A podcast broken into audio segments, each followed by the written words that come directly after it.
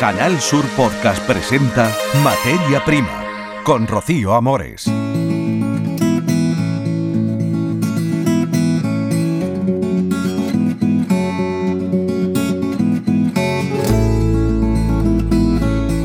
Saludos, tomate amela a lo japonés pero en Granada, en la cooperativa La Palma. Es su orgullo porque ha recibido el premio de innovación en fruilogística que se ha celebrado en Berlín. Es un proyecto que lideran con orgullo desde La Palma y del que les vamos a hablar porque ha sido un buen año de tomate en general. Hablaremos también de la campaña de los tropicales, del mango y del aguacate, desde la visión del Comité Técnico Nacional y de una mujer bióloga que ha sido pionera en la sarquía de Málaga, la bióloga Teresa Rodríguez. Representa el creciente papel que adquiere cada día la mujer en el campo y nos hablará de la visibilidad femenina. Todo ello con la realización técnica de Pepe Camacho. Le saluda Rocío Amores. Empezamos. En Canal Sur Podcast, Materia Prima.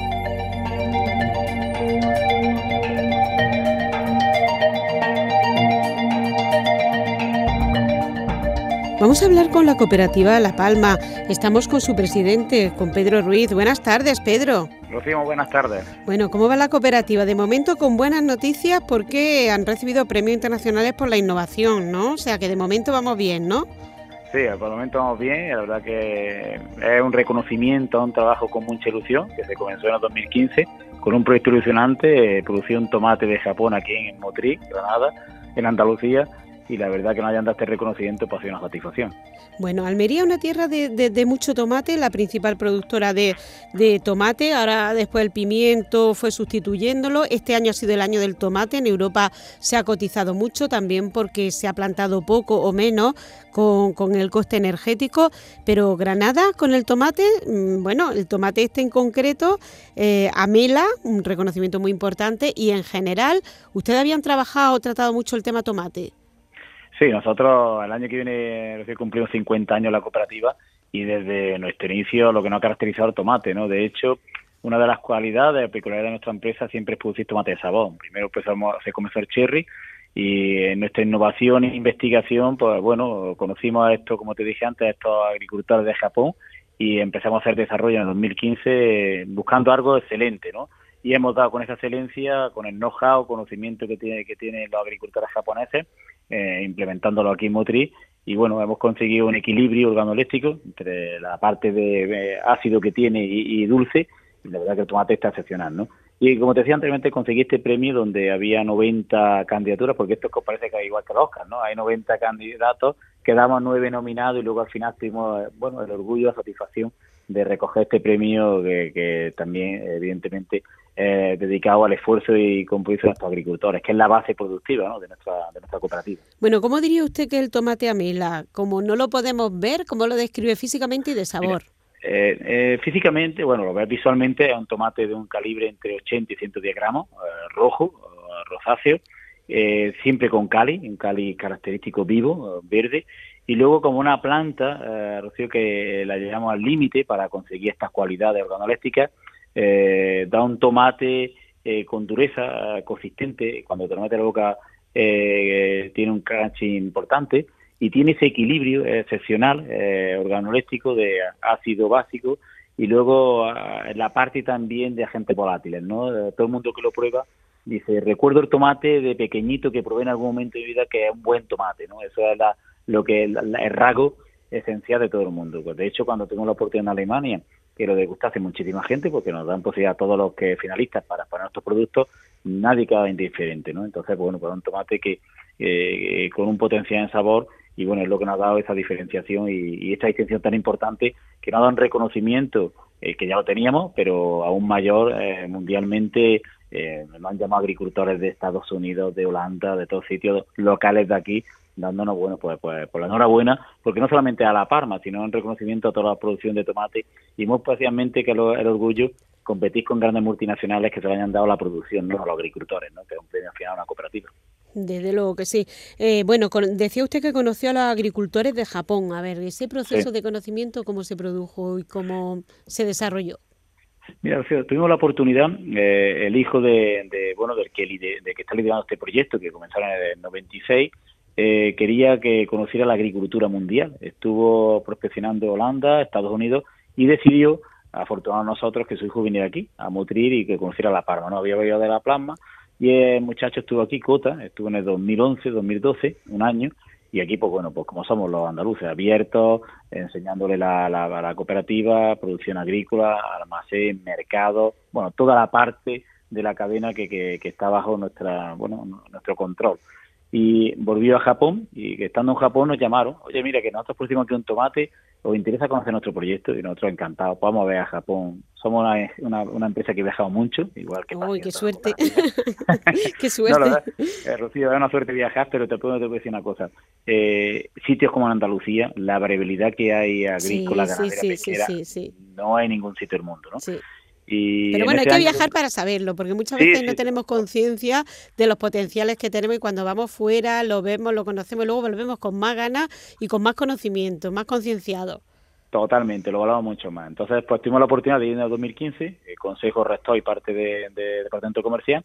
Estuvimos allí nueve días viendo sus explotaciones, el conocimiento, el know-how que aplicaban para conseguir este tomate y bueno, abierto a una posible colaboración para traer el proyecto aquí decidimos al Consejo Rector de la Cooperativa, con apoyo de nuestros agricultores, de llevar a cabo el proyecto y en el 2017 se, eh, comencemos la, eh, la parte de instalación, todo, todo, todo, todo, riego, eh, toda la parte de sustrato, la bandeja, todo venía de Japón en contenedores y comenzamos el proyecto a desarrollarlo. Se, está con nosotros una familia, un agricultor, el mejor agricultor que tiene en Japón, con su mujer y sus dos hijas, estudiando aquí en Motriz, y a raíz de ahí pues empecemos a hacer tomate. Entonces, pues la verdad, pues mire, pues tenemos este tomate excelente y con perspectiva de crecer, ¿no? Ya estamos enmarcados para crecer en superficie, para que llegue a los mercados y bueno, tengamos el éxito que tenemos ahora mismo, ¿no? con, con la mila, ¿no? Y una cosa digo, que yo también estuve en Japón y Japón me parecía alucinante, no me lo esperaba yo así, ¿eh? que Andalucía muy bien, pero en Japón la verdad, vaya educación que tienen, vaya eh, cómo está todo de preciso, de, de, controlado, que es una sociedad muy especial la, la japonesa, o sea que, que, su tomate seguro que también tiene, tiene que serlo. Eh, has comentado una cosa y perdona, la precisión. Eh, son precisos para todo, ¿no? Eh, exactamente, tecnológicamente, en automóvil, en móvil, son precisos.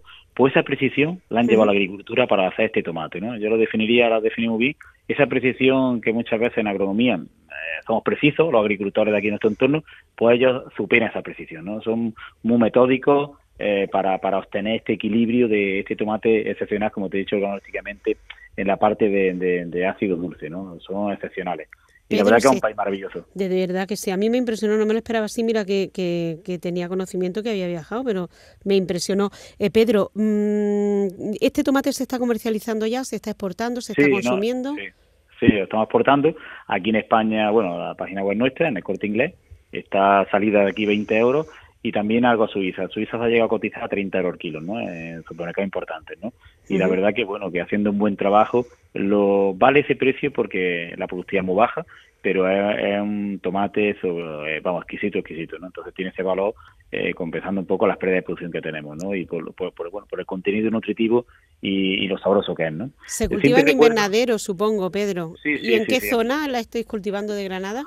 Bueno, estamos aquí abajo en la costa, estamos ahora mismo en la costa, unos 100 metros del nivel del mar, y ahora estamos viendo la posibilidad para, para intentar que pase los meses más calurosos de irnos más altura, unos 400, 500 metros, ¿no? que es el próximo proyecto de ampliación que estamos llevando a cabo. ¿Qué cantidad producía ahora?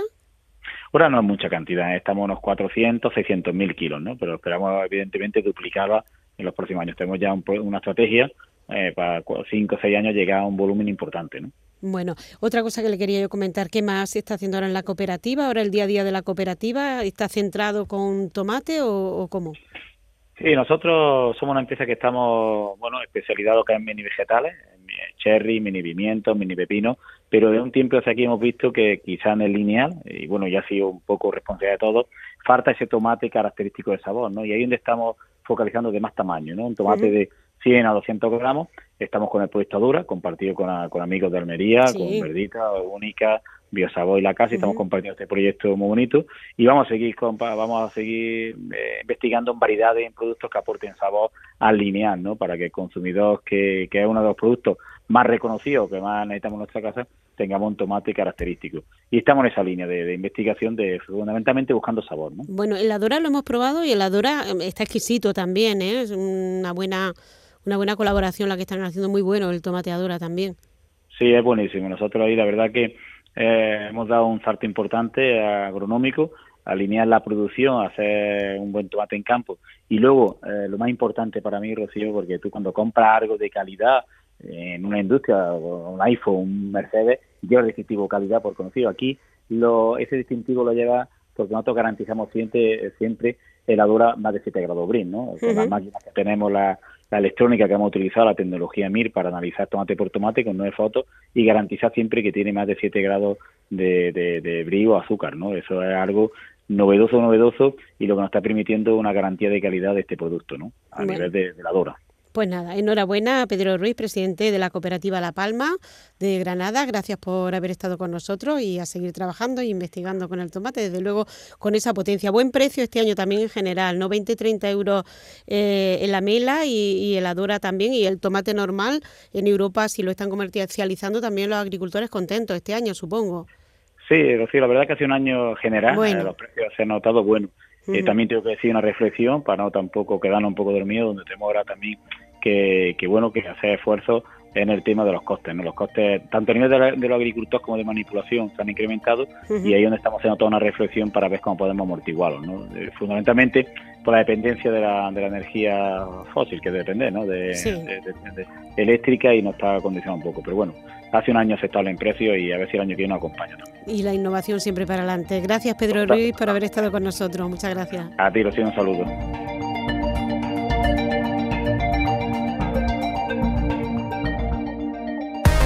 Escuchas Materia Prima. Canal Sur Podcast.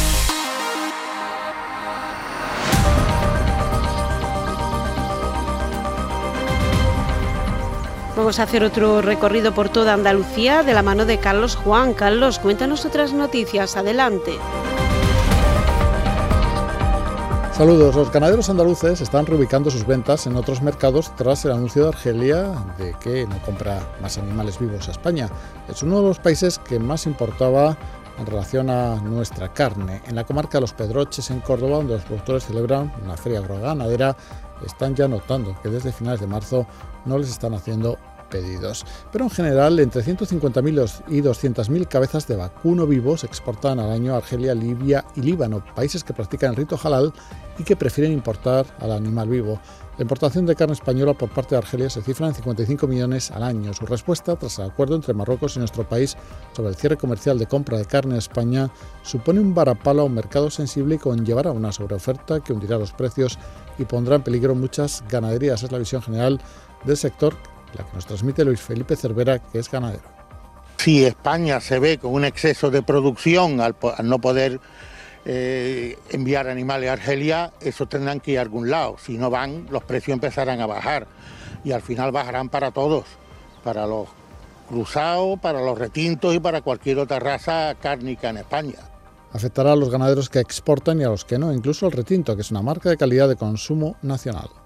Una bajada general de precios que seguro que nos arrastra a nosotros detrás, por supuesto puede llegar, al, llegar a ocurrir que nosotros digamos, seamos, seamos esto, eh, nos quedemos fuera de mercado, o sea que tengamos que dejar de producir porque los costos superen los, los ingresos por la venta. Los ganaderos ya están reubicando animales a otros mercados, ya que desde primeros de abril Argelia ha bloqueado las operaciones en marcha, los pagos se ha rebajado hasta 30 euros el precio por cabeza, según ha confirmado el representante de Vacuno de Saja, Manuel Vázquez Gavira. Cambiamos de asunto. La Consejería de Agricultura, Ganadería, Pesca y Desarrollo Sostenible amplía hasta el 15 de mayo el plazo de presentación de la solicitud única de las ayudas a la política agraria común, la PAC, de la anualidad de 2022. De esta forma, los agricultores y ganaderos que perciben estas subvenciones europeas disponen de dos semanas más para poder realizar los trámites, dando facilidades para que todos los productores de Andalucía cuenten con el tiempo necesario para hacer estas gestiones. En el caso de quienes necesiten modificar una solicitud que ya ha sido presentada, el periodo para comunicar los cambios se extiende hasta el 31 de mayo. Y siete sartenes de 2 metros de diámetro, 2.500 kilos de tomates, pimientos de todas las variedades, calabacín y su correspondiente carne de cerdo y aliños, lo mejor de los invernaderos de elegido para cocinar la fritada más grande del mundo. Ha ocurrido este pasado fin de semana. Juan Francisco Sierra la ha cocinado de esta forma. Pues con tanta cantidad, lo primero es darle tiempo, lumbre, o sea, fuego lento y sobre todo eh, usar un buen producto. En este caso, pues tenemos la suerte de tener elegido concretamente la mejor verdura que hay ahora mismo en Europa. Tenemos la suerte de poder degustarla durante los 12 meses del año. Ha dado para 6.000 raciones. Ha sido el homenaje en el marco de las fiestas de San Marcos a la agricultura y a las personas que la hacen posible. En Canal Sur Podcast, Materia Prima.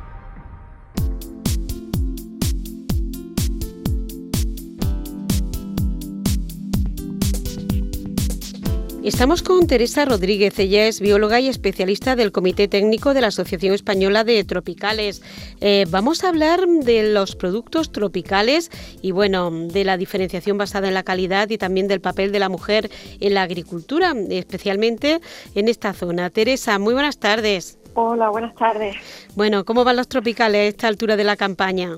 Bueno, eh, está bien porque ahora mismo están en, en plena floración tanto el aguacate como, como el mango, y, a esperar a ver si el tiempo responde para, para el cuajado. Bueno, ¿cómo le está viniendo el agua que nos está visitando periódicamente a los tropicales?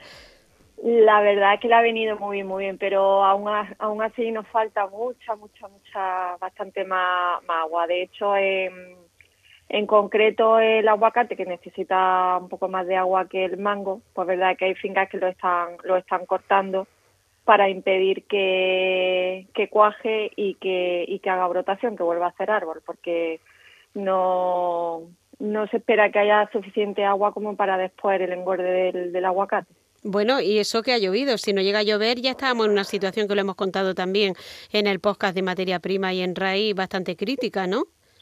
Bueno, sí, de hecho se ha notado, el, este año la calidad del aguacate se ha, notado, porque efectivamente al, al, al, llover bastante tarde, pues el engorde del, del aguacate, que es septiembre, octubre, pues realmente le ha costado, le ha costado muchísimo trabajo. Entonces es verdad que al tener poca, poca agua y ya eh, lo normal es que las dotaciones que nos dan de, de agua te la renuevan por campaña. Entonces, claro, ya al final estábamos como un poquillo justo, justo en dotación de agua.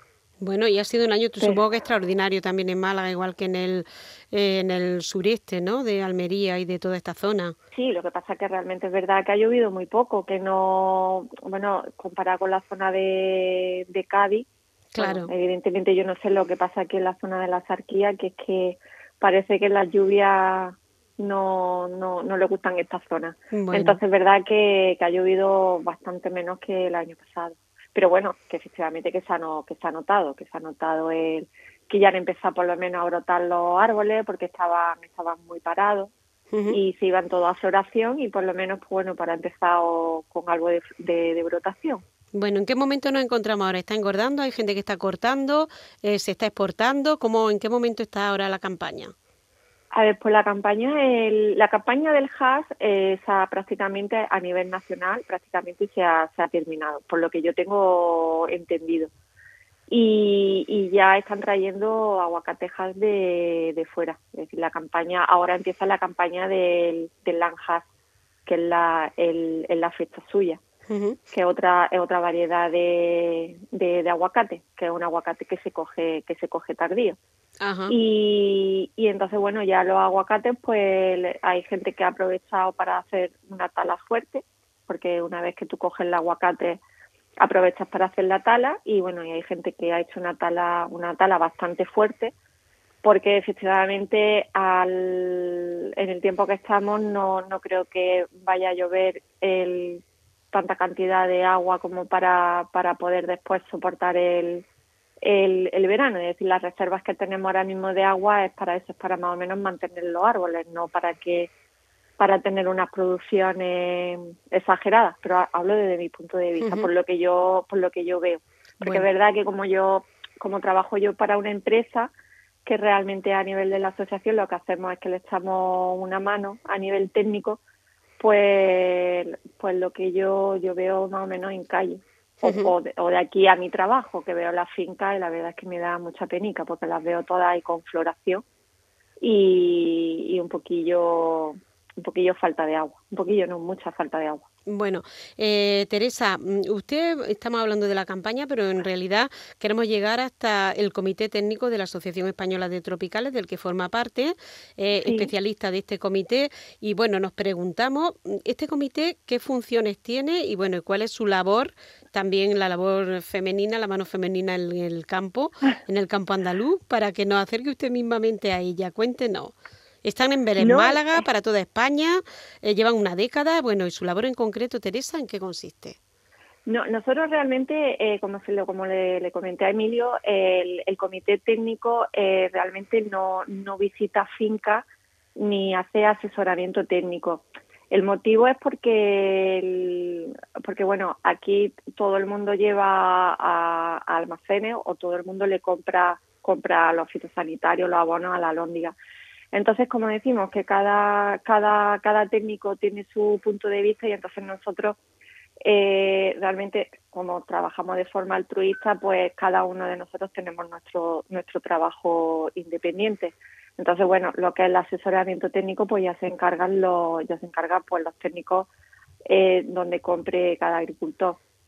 El, el comité técnico, nosotros lo que hacemos es más la elaboración de una revista que, hacemos una, elaboramos una revista una vez al año, entonces pues bueno, pues nos encargamos de buscar eh, información o patrocinadores o gente, bueno, este año la revista que se ha hecho ha sido súper interesante porque bueno, eh, estamos también promocionando mucho la agricultura ecológica y, y también bueno pues pues también hacemos una vez al año hacemos lo que es la, la asociación de tropicales hacer lo que son las jornadas de, tropicales, que este año se hará en, en Torremolino y en el Palacio. Y, bueno, pues ahí lo mismo, intentamos buscar gente de fuera.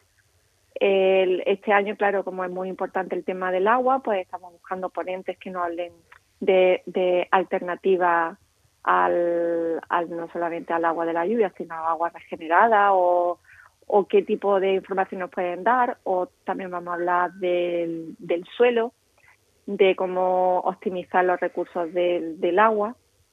Entonces nos dedicamos eh, principalmente a, ese tema. A nivel, a nivel privado de, de asesoramiento, bueno, hay gente que, hay gente que nos llama, pues bueno, pues nosotros pues también pues le, los dedicamos a un sitio, los o bueno, les decimos, bueno, pues mejor infórmate en este lado o informaros en este lado porque también muchos agricultores pues están empezando y no saben el asesoramiento, ¿no? Claro, o dónde, sobre todo, dónde acudir. Ya, ya le digo que asesoramiento técnico no damos, pero bueno, por lo menos damos información sobre dónde pueden ellos, claro, bueno, y a nivel particular, Teresa, como bióloga, eh, relacionada con el campo, que no sé, su mayor, eh, lo que más le gusta, ¿no? De, de, la, de la visión del campo en esa zona de, los Vélez de la Sarquía. Bueno, realmente yo, eh, bueno, llevo ya trabajando como técnico hace ya 20 años así, pero aquí en la zona de la Sarquía llevaré, llevo, bueno, creo que llevo ya unos 14 años. Y yo me, y yo, yo me acuerdo que efectivamente la agricultura ha cambiado un, un 100%, es decir, que ahora la, el agricultor mira muchísimo por su cultivo, mira muchísimo por el medio ambiente, cada vez, el, antes yo me acuerdo que les daban igual la cantidad de agua que echaban, ahora ahora hay mucho mucha gente joven que, que viene muy bien formada. Y en cuanto al papel de la mujer, pues yo que el creo que era la primera técnico en mi empresa, fue la primera mujer técnico que entraba. y, y, me acuerdo que íbamos a reuniones o a charlas y había muy pocas, muy pocas mujeres y ya cada vez pues se ve se ve mucho más, se ven mujeres como técnicos e incluso a nivel de, de agricultora también se, se ven bastante. Bueno, Teresa, pues nada, pues muchísimas gracias por habernos dado su visión y su conocimiento de cómo va la campaña y, de todas las cosas también que desde el comité técnico están ustedes haciendo. Sí, de, de hecho, decirle una cosa, de que en la, empresa donde yo trabajo tiene bastantes hectáreas de, aguacate y, tenemos a cuatro, a cuatro muchachas trabajando en el, en el campo, igual que igual que el hombre, y ellas igual las tratan, coge su desbrozadora o, o si tienen que talar, tienen que talar, es decir, que hoy en día la mujer es verdad que está está, está también muy bien metida en, en el campo y trabajando igual y ganando igual y, todo igual. Bueno, ¿y cómo se llama la empresa? Tampoco lo podemos ah, decir. Ah, bueno, sí, yo, yo, trabajo para una empresa que se, eh, se llama Jaluca. Bueno, pues dicho queda. Muchísimas gracias, Teresa, por haber estado con nosotros dando esa visión. Gracias. Vale, gracias. Materia prima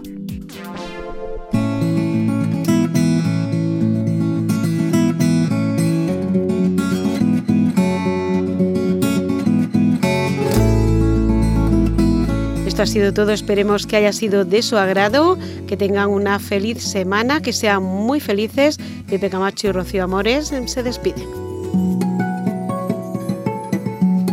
En Canal Sur Podcast han escuchado Materia Prima con Rocío Amores.